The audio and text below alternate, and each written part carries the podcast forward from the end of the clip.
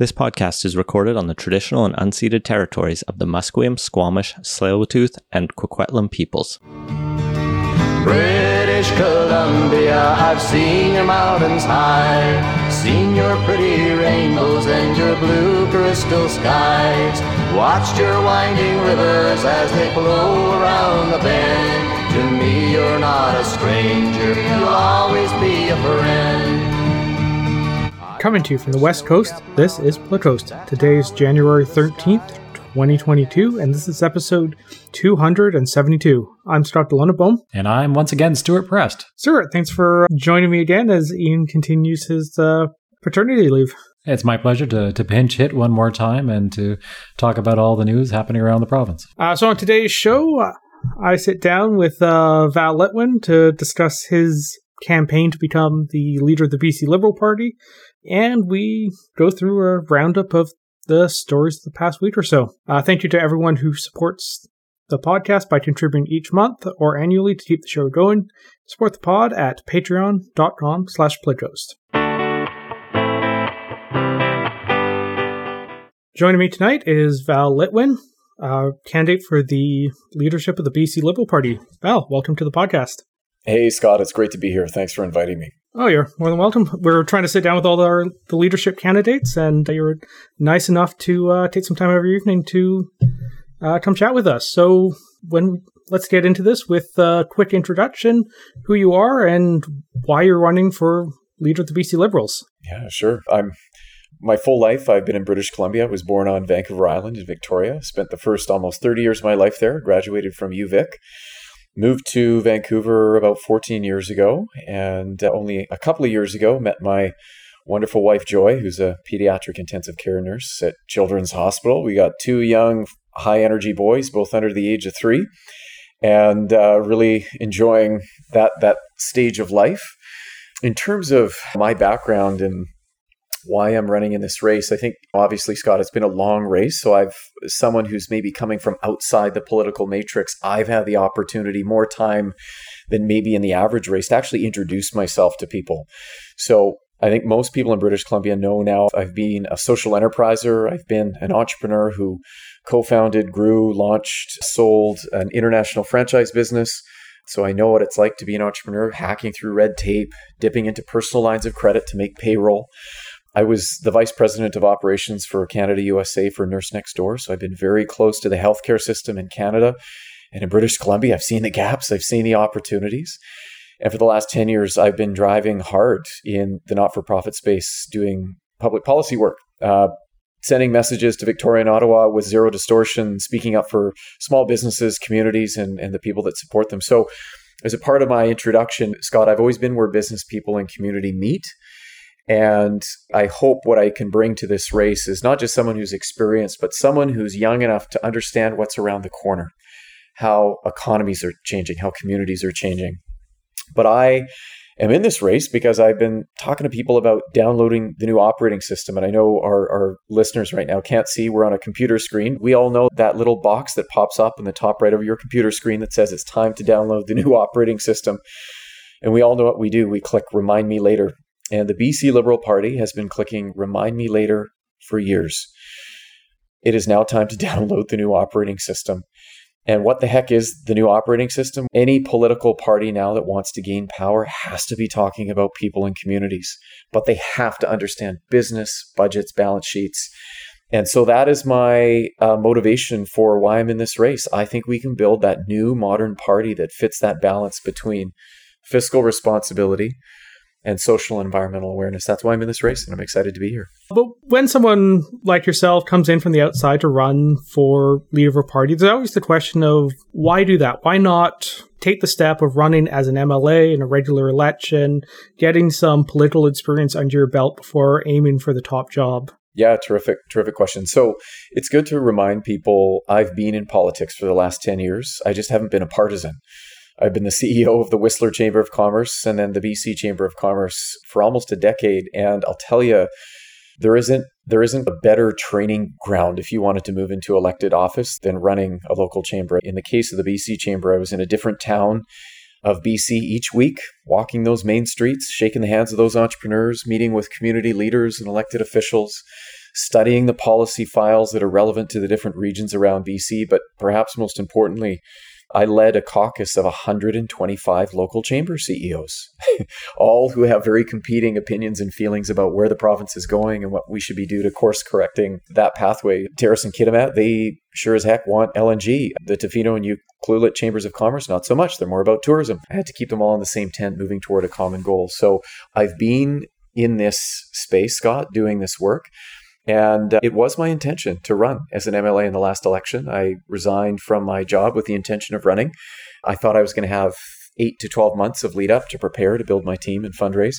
But uh, Mr. Horgan called the snap election two weeks after I resigned from my position. And I was very proud of the nonpartisan status we had built up around the BC Chamber and didn't want didn't think it was fair to the organization or those who supported us to pop up as a partisan so quickly. So this is the opportunity for me, and I think the base of the party is very excited to hear a message about writing the next chapter.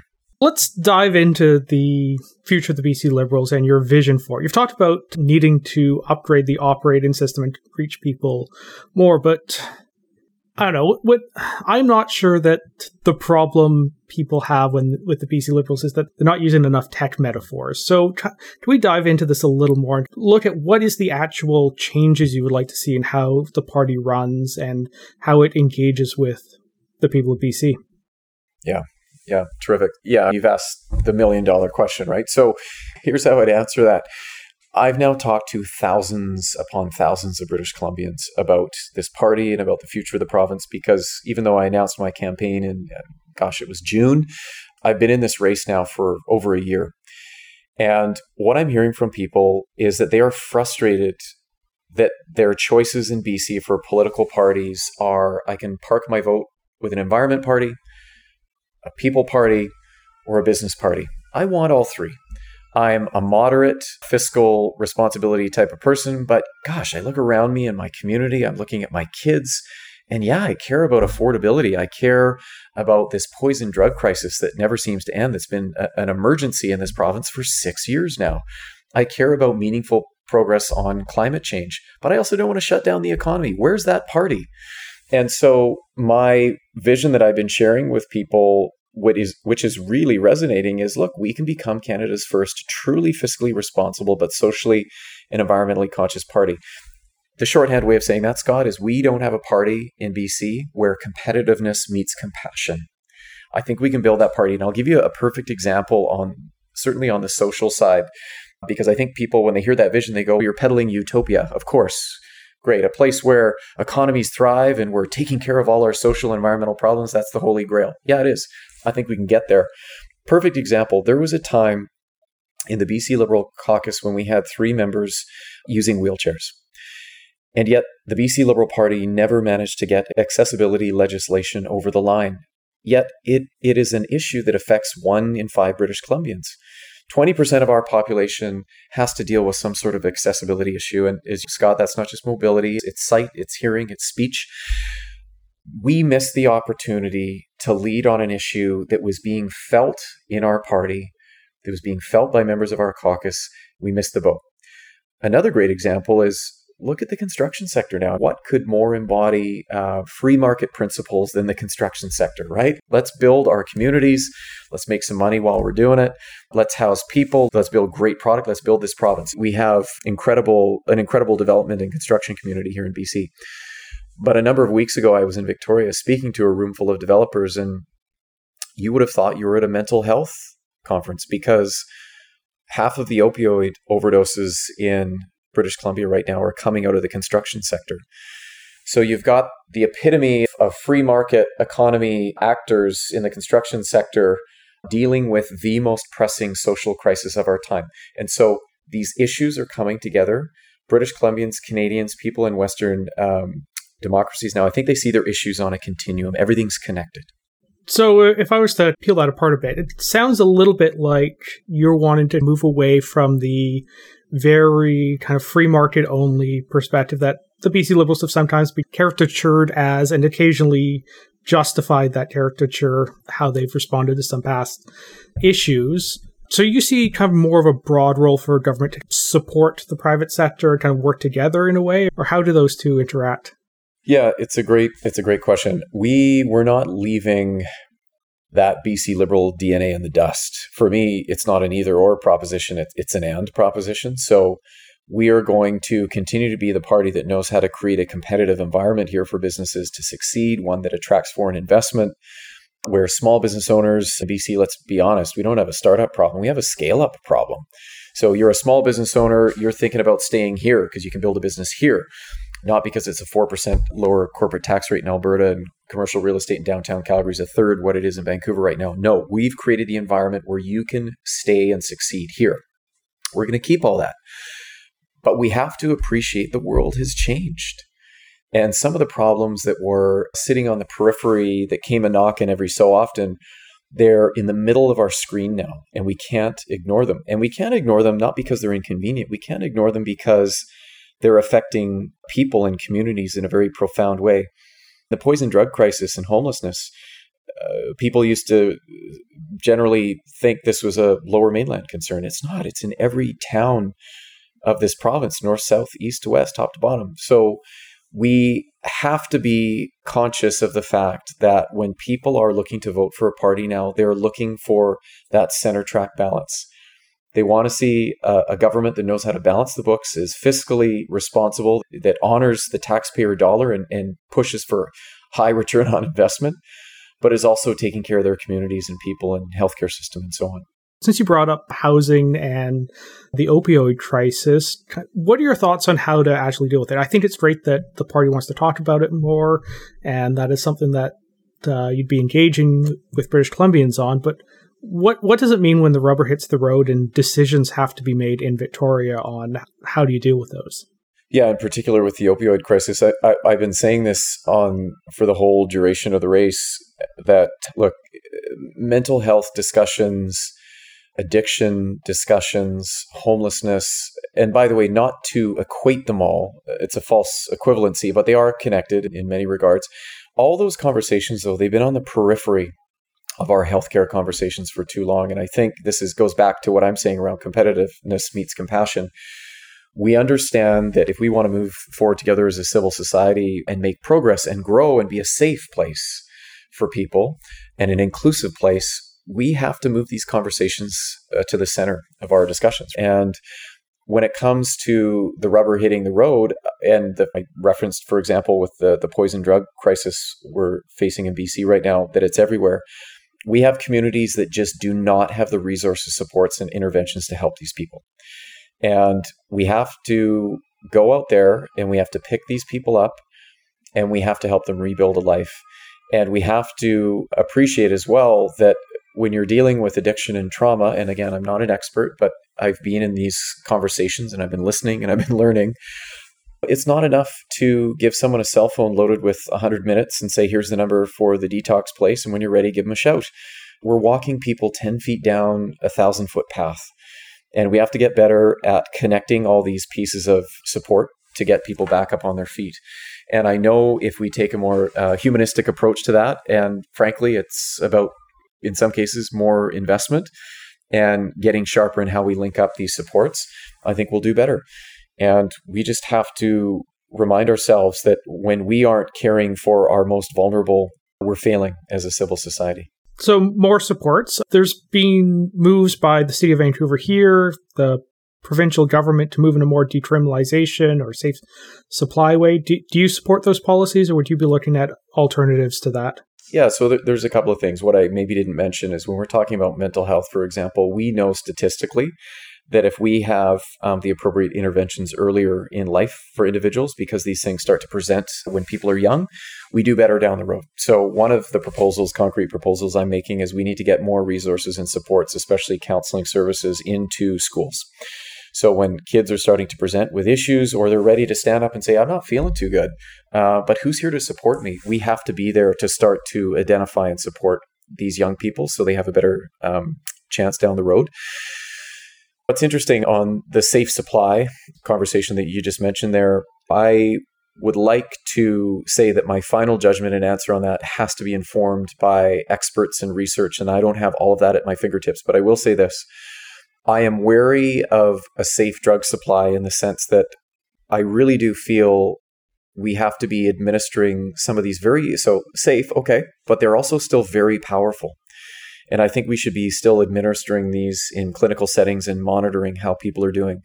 By the way, this is not to say I'm completely against it, but I, I would like to do more research and understand more, not just from the academics too and the health community, but but people, the end user, the people that are suffering, and understand, talk to them and understand what they're dealing with and what they need. I have heard stories of people going to collect their safe supply drugs and storing them up for a super high or taking those uh, drugs and turning around and selling them to someone else. So I want to make sure we have a system that's helping people, not enabling the problems that we have. Okay. The other policy topic that you brought up so far is housing, particularly in the context of homelessness, but it's a problem that I think is being felt across the income spectrum and across life circumstances here in BC. What's your view on how the province can address that? Is there a role for the province to get more involved in the decision making that often happens at the local level and impedes making progress on the issue? But I just wanted to confirm this was an affordable housing question. Sorry. Yes. Uh, how? Yeah, yeah, housing in general, and uh, is there a role for the province to step in and do more on this? Outstanding question. So I'm one of the few candidates, if if not perhaps the only. I, I don't know that any other candidate has said this yet. The the most important job I think of the provincial government here in BC is to make sure we have dignified housing for the people that live here. The only problem is we are leaving, by and large, the most essential decisions around housing to a level of government that is set up to fail, and that is the municipal government. And it's not meant to be a direct in- indictment of those municipal levels of government, but they are in a tricky position. Someone comes to council with a great proposal, but the NIMBYs come out and they swat that great affordable housing development out of the air because it's not on my block. It's too high. It's, it's cutting off my sun. I don't I don't want renters in my neighborhood we've evolved, we've changed. We are a world class destination now. We have to grow up in terms of how we approach this crisis. So, what I'm saying is, I think the province needs to step into that responsibility. And it doesn't need to be with a heavy hand with local government, but I do think we resource them to get through permitting backlogs. I think we tie infrastructure investments in those municipalities to housing requirements. And I think we work on uh, also trying tying especially uh, transit investments to minimum zoning thresholds. So, do we need high-rise homes in Summerland, high-rise towers, skyscrapers in Summerland, uh, Peachland? No, we don't. But we sure as heck need them on the Broadway corridor now, where we're making a multi-billion-dollar investment underground to move people. If you want to make progress on climate change and you want to enhance livability and standard of, of living, you get density along those transit corridors. And that's what we need to do. And I think the province should play a bigger role. Music to my ears on that. I'd like to circle back a bit to the vision for the party, which I've jumped off from there into the, the policy discussion slightly. One thing that some of your other, or one of the things that some of the other candidates have proposed is rebranding the party, launching it under a new name, uh, new identity. The argument being that either the the brand is so tainted or that it doesn't reflect who, what the party really is anymore. Do, do you have a view on whether or not uh, that is something the party should be doing or not? I think any conversation about what the party needs to change or do differently is a healthy conversation, but I, I would say respectfully, we have to have a deeper understanding of what brand is because brand is not what we think and say about ourselves. Brand is what other people think about us and say about us and feel about us. And a name change, if we change the colors, the color palette and the logo, we're just changing the artwork on the outside of the can. People are more interested in what's on the inside of the can. And so, great, let's have this conversation around changing the name of the party, but let's make sure we do the deep work first. Let's figure out what the new core values are. What's the new priority set? What are the guiding principles of this party? What do we stand for? And this is uh, an intersection back to one of your questions around how do the BC Liberals win back those urban areas and younger voters? Well, 61% of the population now in BC, pardon me, is under the age of 40. And those generations are the most brand savvy generations in the history of humanity. They can smell a, ba- a bad rebrand a mile away. And I would argue that if we don't figure out how to change on what's on the inside, and just change what's on the outside, I think it will backfire. So I have no problem changing the name. I'm just saying to people, let's make sure we talk about the most important stuff. Let's rebuild and rebrand from the inside out because that is how you brand successfully. And frankly, that's the organization I want to be a part of. Right. Sounds like your view is basically that if you do the, the work that's really needed to rebuild the party, the name is at best a secondary concern or an after, or I shouldn't say an afterthought, but at best would follow from that and not lead that. Yeah, I think in some ways it's just a bit of a red herring right now. It's totally on the table. I have no problem with changing the name. I just I'm here to remind people you can talk all day long about a new color palette and a, a slick logo, but if we're not willing to change the behaviors, people talk is cheap, right? Like people want to see actions. How are we changing how we operate and how we behave as a party? That's the most important. Right. Part of that is having a slate of candidates and part of that's having a slate of candidates that reflect the province of the of BC as a whole. How would you go about recruiting and building that team that's actually reflective of BC? So I used to, I, I, grew a global franchise company. I worked with Nurse Next Door, which is one of Canada's largest privately held home healthcare companies. It is also a franchise. I grew up in the business world understanding that if the mothership wants to be successful, you have to empower and inspire and engage the grassroots. Political parties are no different. And when we talk about attracting that exciting slate of candidates, getting people excited about our platform and what we hope to accomplish here in the future, I think we need to open up those local nomination contests. And I think we need to empower those riding associations again in those constituencies to run with it, to tell us who they think is the right person that's supposed to lead the community. So you might hear a little bit of screaming in the background, but just lets you know I'm real. I do. Those two kids are real. I think we're fine. My my wife's home now, so she's just yeah, she's bouncing a little bit.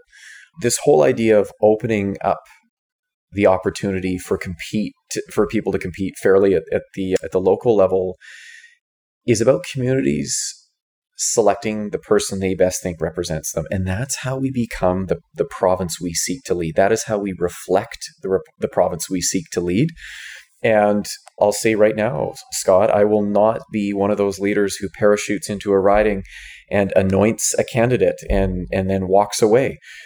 What's the point of having dozens and dozens of committed volunteers and people out there networking and figuring out who would be a good fit for this party? Let's have those people come in, have an exciting contest, compete fairly, and let's let the community figure out who best represents them. Well, I think any discussion of the province, the, the issues that are facing it would be incomplete without uh, discussing the pandemic. It's part of the reason we're doing this over uh, the internet rather than in person, face to face being the biggest challenge the government's faced in the last couple of years, they've probably not gotten everything right. Is there things you would have done differently if you had been premier? What are your thoughts on how this government's handled the pandemic and lessons that can be learned from it and how we could have improved? Yeah, great question. Yeah, there, there's a number of things. First of all, I, I think we have to appreciate no one had a blueprint a modern blueprint for how to respond to a global pandemic. So I give governments around the world credit and for, for, what they had to do with no notice and with limited resources in many cases. Obviously, in Canada, we've been lucky. We're a wealthy country. We've got a robust healthcare system. We know now that healthcare system is under extreme strain. But I do think by and large, Canada has done a fairly good job. There are two things, though, in particular that keep me up at night. One is that I don't think BC tabled, and really in many ways, we still don't have an economic recovery plan. And it has been two years.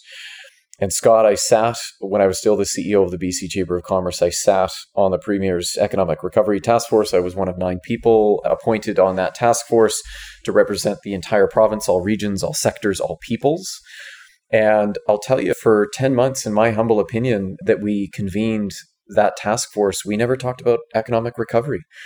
There were business representatives on that group who were pushing smart policy and real time data. And look, Alberta's already got their petrochemical strategy rolled out. We're only four months into the pandemic. Where is BC?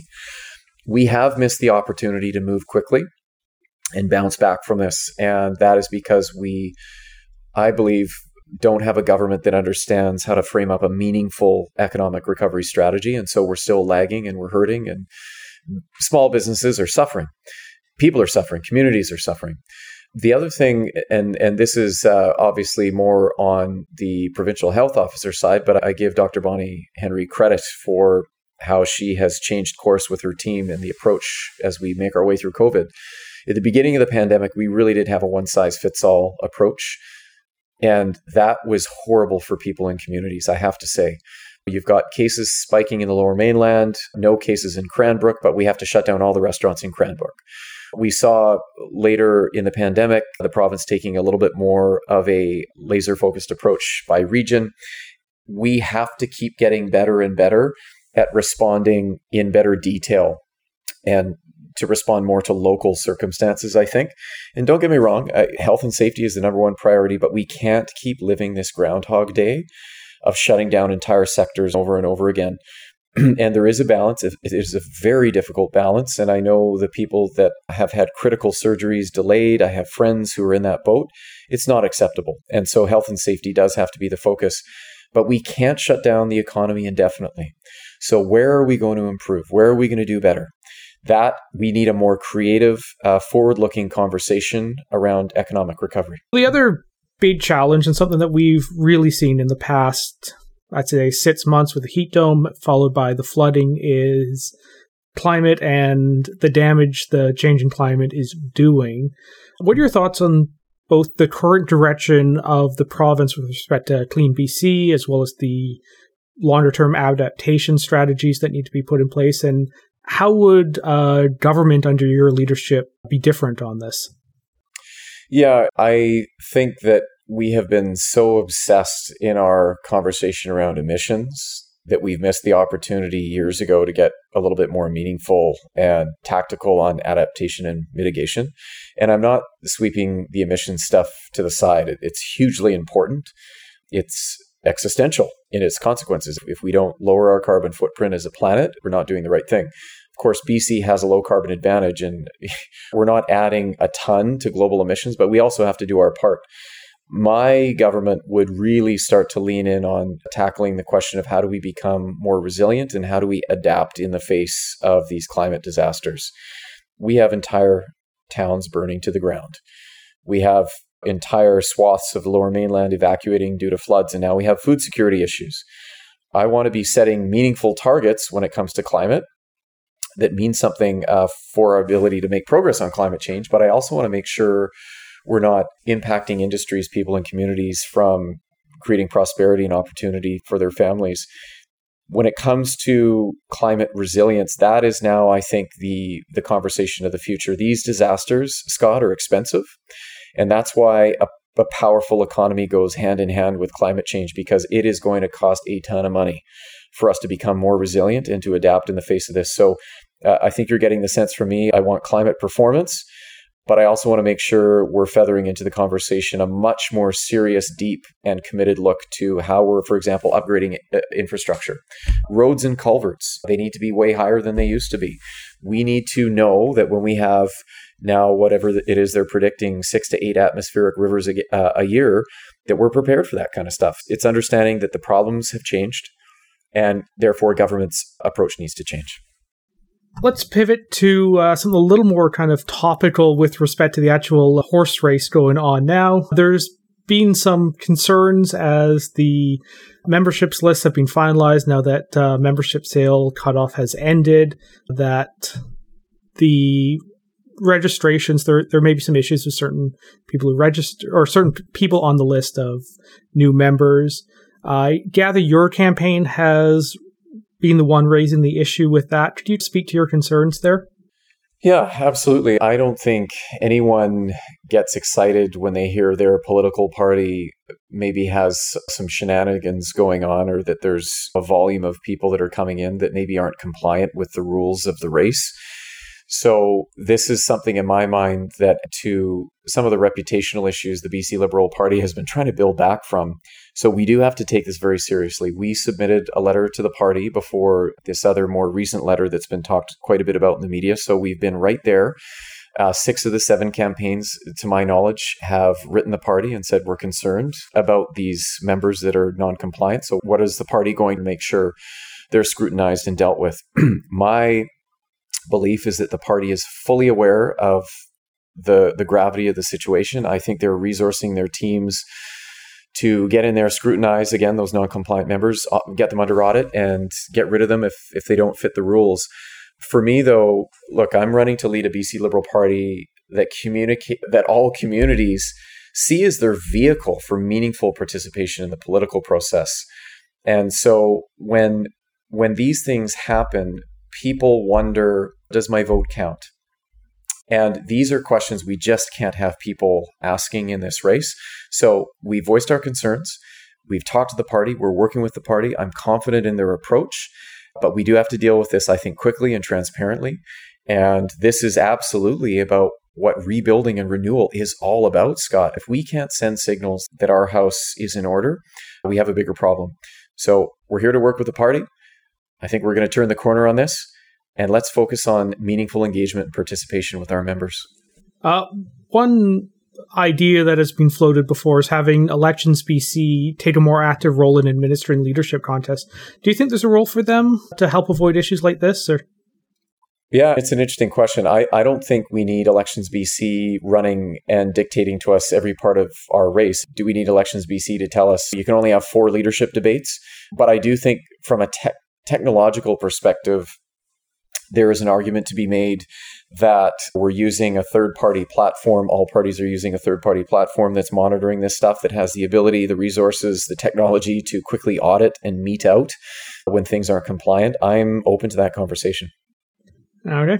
I'm not sure if you saw uh, former MLA Jas Johal raise some concerns that perhaps the concerns that one or more of the campaigns, I'm not sure which one he was referring to, that maybe crying foul over some of the tactics around organizing uh, specific communities within the province, uh, particularly the South Asian community, and raised concerns whether there was a, racial component to the questions over the memberships.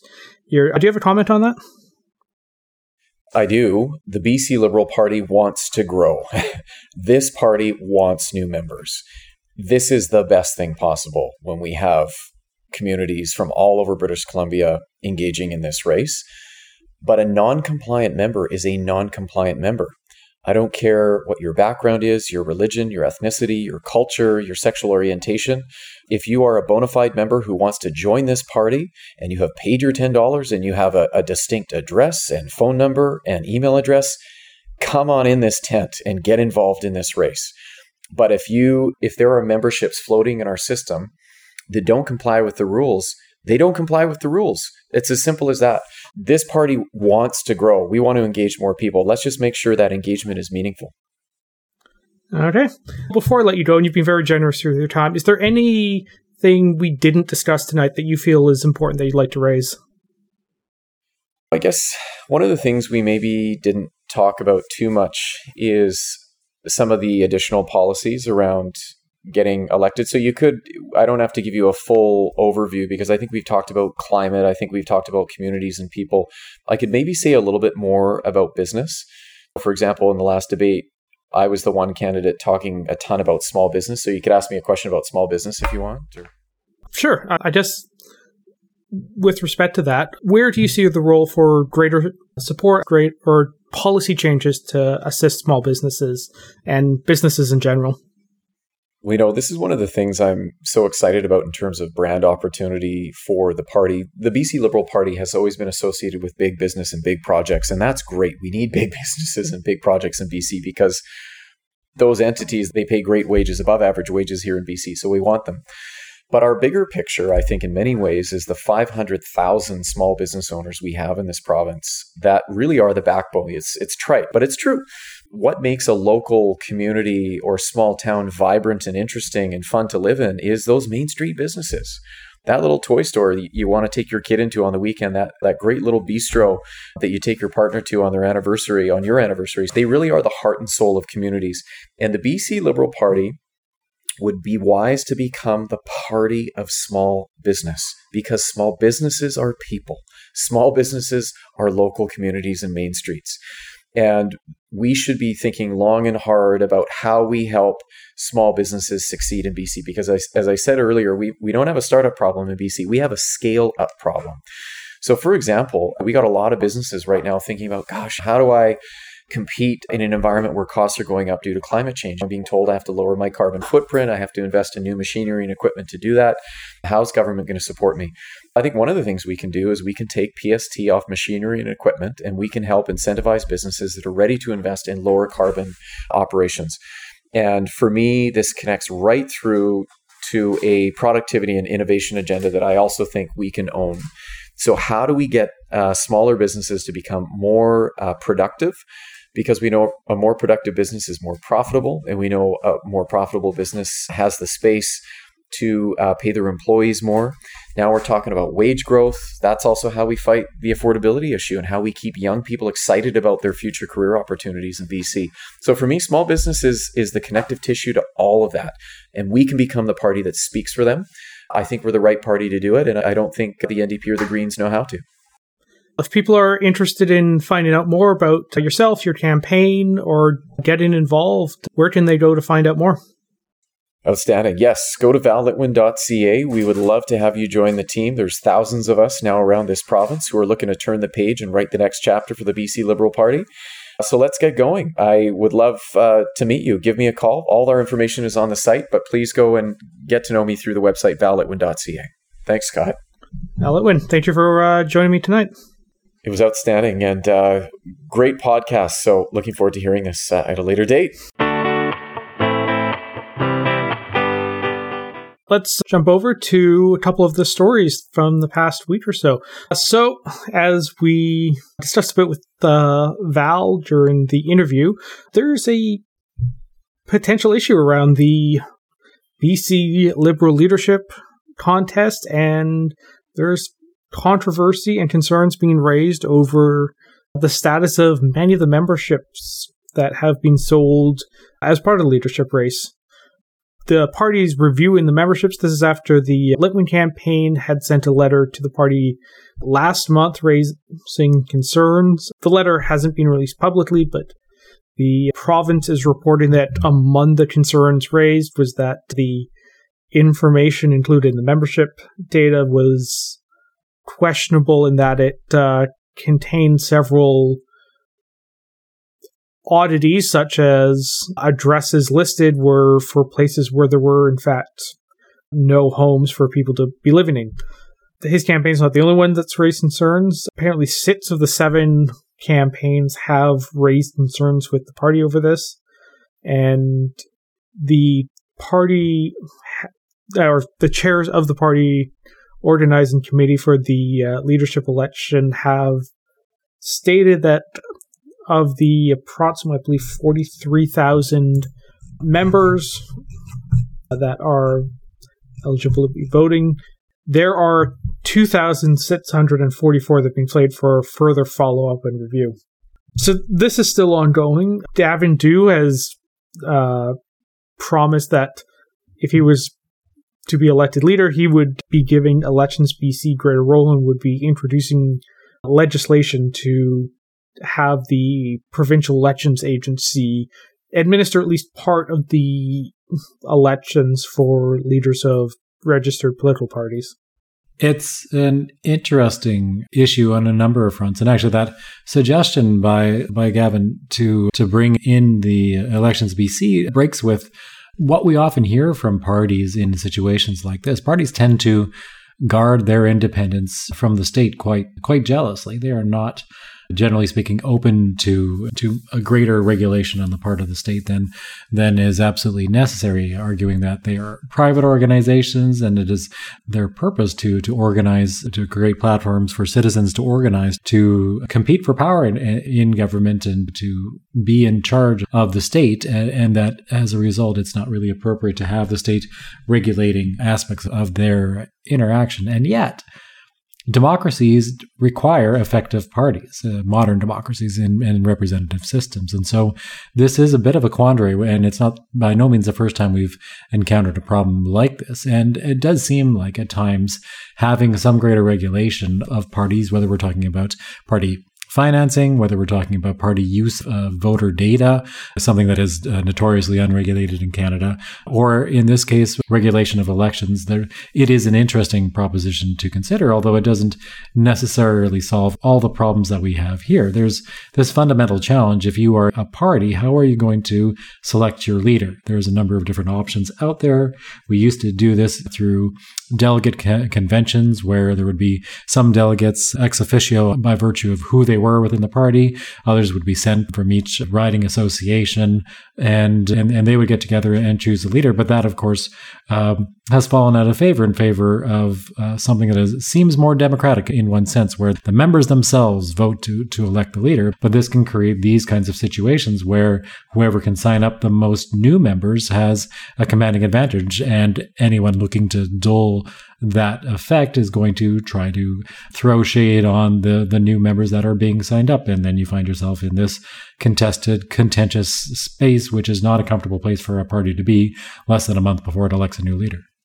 Yeah just to be clear on what Gavin is proposing he would basically push the roles of voter registration verification the what he calls boring technical process to the elections BC, but the party would still have control over most of the leadership rules, green light process, debates, the basically the political stuff, and it would only be the the technical how you actually run run the election at a, a very kind of basic put together a voters list and actually have them vote stuff that would be moved over to elections BC, which seems like a fair compromise. Like you pointed out, parties are not want to give up control over a lot of this stuff, but honestly, it, it does seem to be the sort of thing that elections BC probably has more general competence in than well any political party necessarily. They're they're structured around winning elections, not necessarily doing the the nuts and bolts of vote counts and whatnot. So uh, I can see the argument for it. Yeah, it's a possibility. It's certainly worth exploring. I don't think it'll solve all these problems. I think in some sense you may be just moving the problems to a new space. If the question is whether somebody has been signed up as a new member in in uh, good standing, I I don't know if Elections Canada can take over that role. Part of the role of the party is to decide who is and who is not a member of the party. And so if that's what the hangup is, and that seems like what the, problem is in this particular moment for the BC Liberals, having BC uh, Elections BC involved might um, might solve some problems, but I don't know if it will solve this problem. And in general, I think political parties, given that they provide an important public role, they are playing a, a role in the maintenance of democracy in the country. And also worth saying, they re- they receive a great deal of support from from the state in various forms, whether it's a, some form of payment support from to cover campaign expenses, and it varies from jurisdiction to jurisdiction what is actually done, but or, or provision of certain kinds of information. Parties receive certain kinds of benefits from the state, so I think there there is an argument for having them subject to certain kinds of oversight, and if they are inviting it in, then so much the better. That's more of a uh, or that would be at least a, a, more comfortable way to, to go about doing it than seeing some sort of debate about whether some kind of order can be imposed on parties. And and I, it's probably the only way you would get this kind of regulation introduced, given that parties are the ones who are one way or another in charge of, of the state. And uh, just from a, like a purely political point of view, this is not a great look for the Liberals. They it's not the first leadership race they've had where there have been controversies over membership lists and eligibility for voting in there. So it is one of those things the uh, the liberals certainly need to work on and probably do a little bit of house cleaning or tighten up their rules around that sort of thing for sure.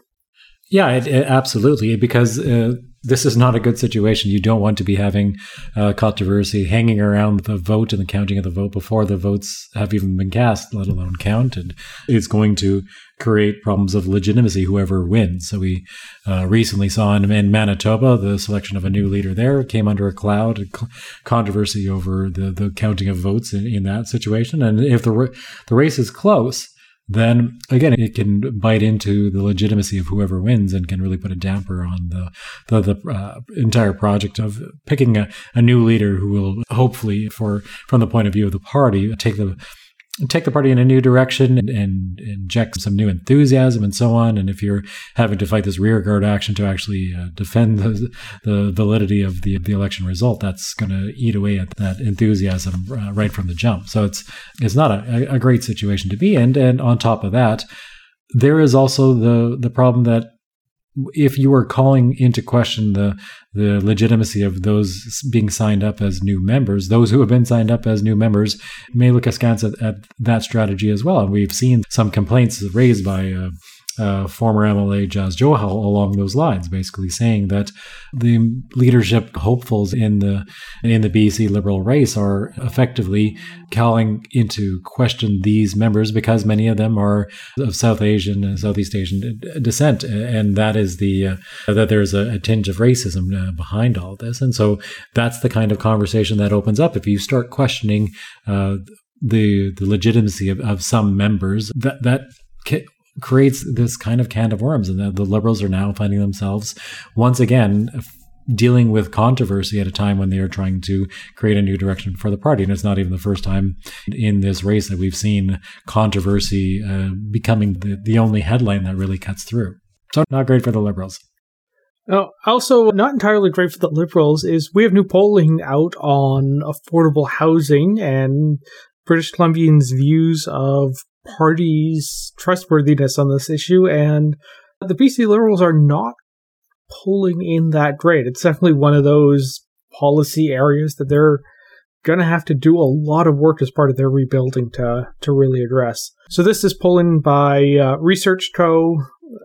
Who asked the question regarding the provincial parties, federal parties, as well as municipal governments on do you trust or distrust these parties on there, and that the headline numbers combining the the moderate and completely trust or moderate completely distrust is the ND, BC NDP is 55% uh, trust them on affordable housing, 33 distrust.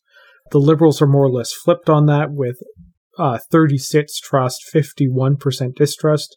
The Greens sit actually slightly lower than the Liberals, oddly, on the, the trust on this. Not what I would have necessarily guessed going in with uh, a 33% trust on the issue, which I looking at how their local counterparts do on that, I, I get it. I would have thought the the brand would have carried them a little further on that though. But with 44% distrust, thumbs are roughly mirrored at the, the federal level. Overall, interestingly, they also asked around the municipal governments, and uh, municipal governments get a 47% trust to a 40% distrust on uh, ability to deliver affordable housing, which I don't know, maybe I'm just doing the municipal politics bubble, but that, that struck me as high on the, the trust on that one, considering what a hash local governments have made of housing policy. It's possible that voters are responding to some general sense of which governments they like as opposed to any kind of detailed response on the policy. Because responding to the housing crisis in BC is is a complicated problem. It's not clear that any level of government could solve the problem unilaterally without the cooperation of other levels of, of government. It is first and foremost a, a, provincial responsibility, and it falls to the provincial jurisdiction. And to the extent that municipal government is is at the, the forefront of municipal housing issues, of housing issues, that, that is by the creation of the, the provincial government. And and yet it, it, it is a, a curious finding. Likewise, curious for the, the BC NDP, who come out looking good in the survey, but not 100% clear why that would be. They're, they've taken some action around the margins to try try to address housing issues, and it may be that they're getting credit for some of those actions taken early in their, their first term, but it's not like they are undertaking a, a revolution on the the building of new housing around the province. Or they're increasing the homeowners grant yet again, or the, the exemption for the homeowners grant yet again, and so they're, well, they're finding all uh, sorts of ways. Sorry, yeah, now the threshold is set just shy of two million, and with the tapering off, yeah, over households over two million dollars are are getting the uh, subsidy from the NDP, which is something they didn't necessarily have to do, or they, they could have focused that much more that same resources on more directly supporting affordable housing. Because it, it was definitely a political choice on their part to continue to raise the homeowners grant threshold rather than keep it where it was when they came into power. They simply by doing nothing, they could have gradually seen that grant dwindle and then become less of a, uh, a tax advantage for those who already own a home, and and redirect resources elsewhere to try to find ways to create additional housing, create additional opportunities for those who do not own yet. And, and yet that's not the case. Those who argue in defense of the idea suggest that perhaps, well, it's another incentive to buy a home, but uh, to be honest, we don't need another incentive to buy a home. It's pretty incentivized already. The problem is that there aren't homes for people to buy that are affordable. And it's a it's a kind of vague notion to to ask these kinds of questions. So I'm not surprised that a lot of the results come in this muddy middle. But I think it's certainly the BC NDP have to be pleased to see that they are coming out ahead of just about uh, every other group being asked about about this issue. And I I wonder how much of that is just a, a function of brand, where BC NDP and the federal NDP they are supposed to care about redistribution of resources to try to create additional opportunities for those who do not have access to housing, to other kinds of opportunities. That it's one of the so the core missions of those parties to try to redress those imbalances in society, and they are just simply getting credit for that. I don't know if there's any more detailed or concrete uh, issue or policies that are driving this result. Yeah, I think uh, strength of brand is a, a, large part of this. Um, yeah, like like you said, the the NDP has not exactly moved aggressively on the housing front in the way I think a lot of people probably it's bad to considering how big a role affordability played in the, the 2017 election, where they came into power on that. It was interesting. I didn't throw this in the show notes, but it, it did get discussed in our uh, Patreon Slack earlier today. They ran a press release trumpeting all the the new homes registered, which is basically effectively housing starts on that, and how they were setting new records on that, which isn't something I've seen provincial governments put out before. And in the Val Litwin interview that uh, our listeners will have just heard, but but you haven't yet, Stewart, he talks about having the, the province take a much more active role in getting municipalities to do more around adding more homes, particularly around transit and like. And just between that, it does seem like there's a, a bit of a ground shift in just the way all the parties and all the politicians are thinking about housing it in much more kind of generally YIMBY direction. And it's interesting to watch that develop over the years because that wasn't necessarily the case five, six years ago. Yeah, it, it is interesting. And I, I would have gamely pretended like I had already heard the interview just for the magic of radio, but uh, can uh, peel back the curtain, let folks know I haven't heard the interview yet. I look forward to listening it as well once this comes out. But it's, a, I think, a, an increasing acceptance of the the idea that this is a real problem that's not going away and that parties want to be seen on the right side of taking action to to try to improve access to housing and affordability simply because there are so many people including voters including from groups that would typically come out and vote. So it's not just the the, the marginalized communities in society that are less likely to uh, be voting in large numbers and, and they it's not right, but it is often the case that they their issues are overlooked in elections. People who would uh, otherwise uh, see themselves as upwardly mobile or, or, and active in politics in all kinds of ways are being shut out of the opportunities to to get ahead, to to get that that that housing that is such a, a benchmark of uh, success, and as we're seeing, a very lucrative way to create uh, savings for one's one's later years, one's family, and so on. And so we have not everyone within a generation, but the further we go along in time, the harder it is to get into the, the housing market. Parties have to be aware of that, and that it is interesting to see that becoming a little bit more of a consensus position, even if it is in terms of positioning as opposed to uh, significant new policy on the issue. And finally, Ottawa week ago, this first story we couldn't get into the last week's show, but we definitely wanted to touch on that. At least the details of a least the details of a $40 billion First Nations Child Welfare Agreement.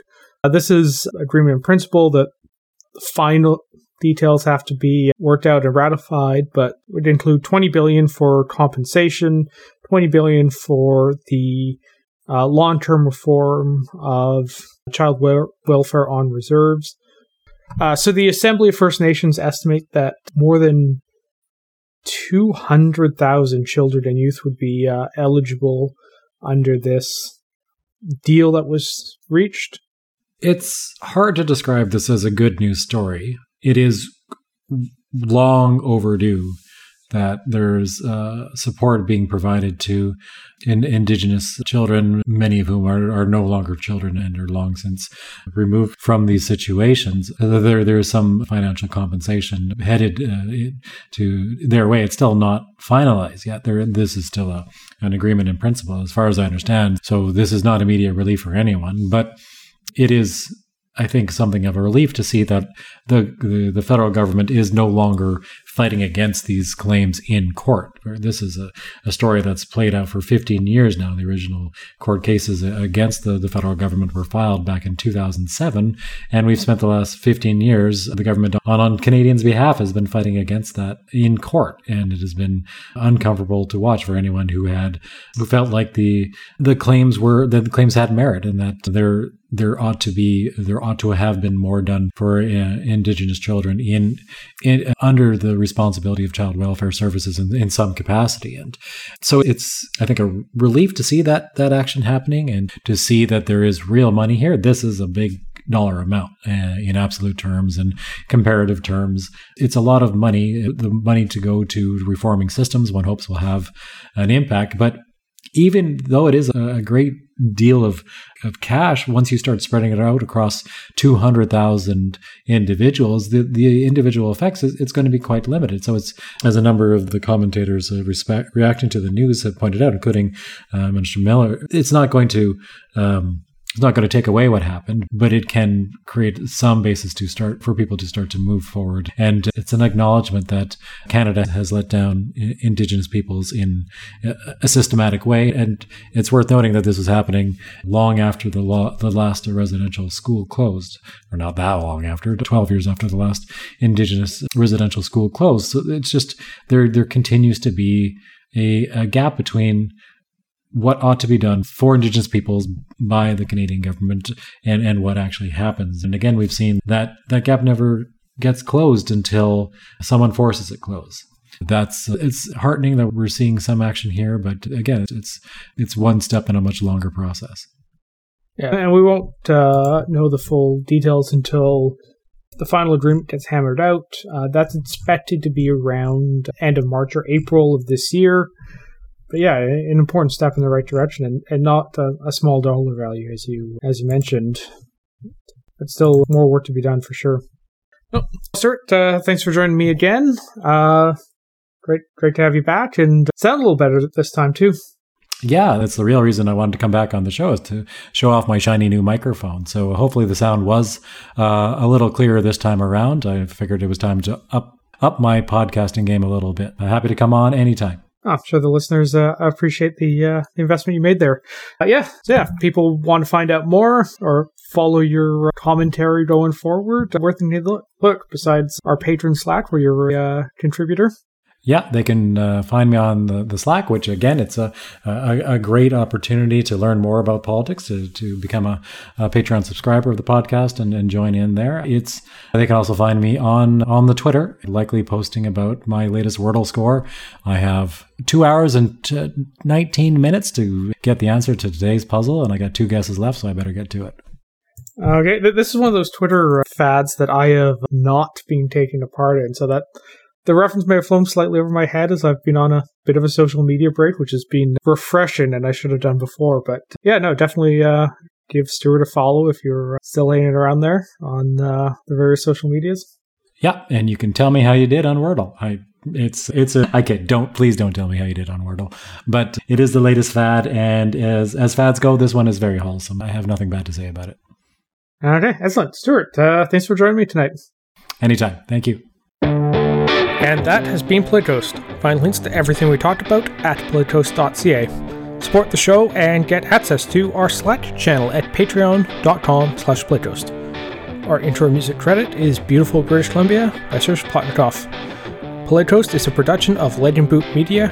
and editing services are provided by CHLY 101.7 FM in Nanaimo.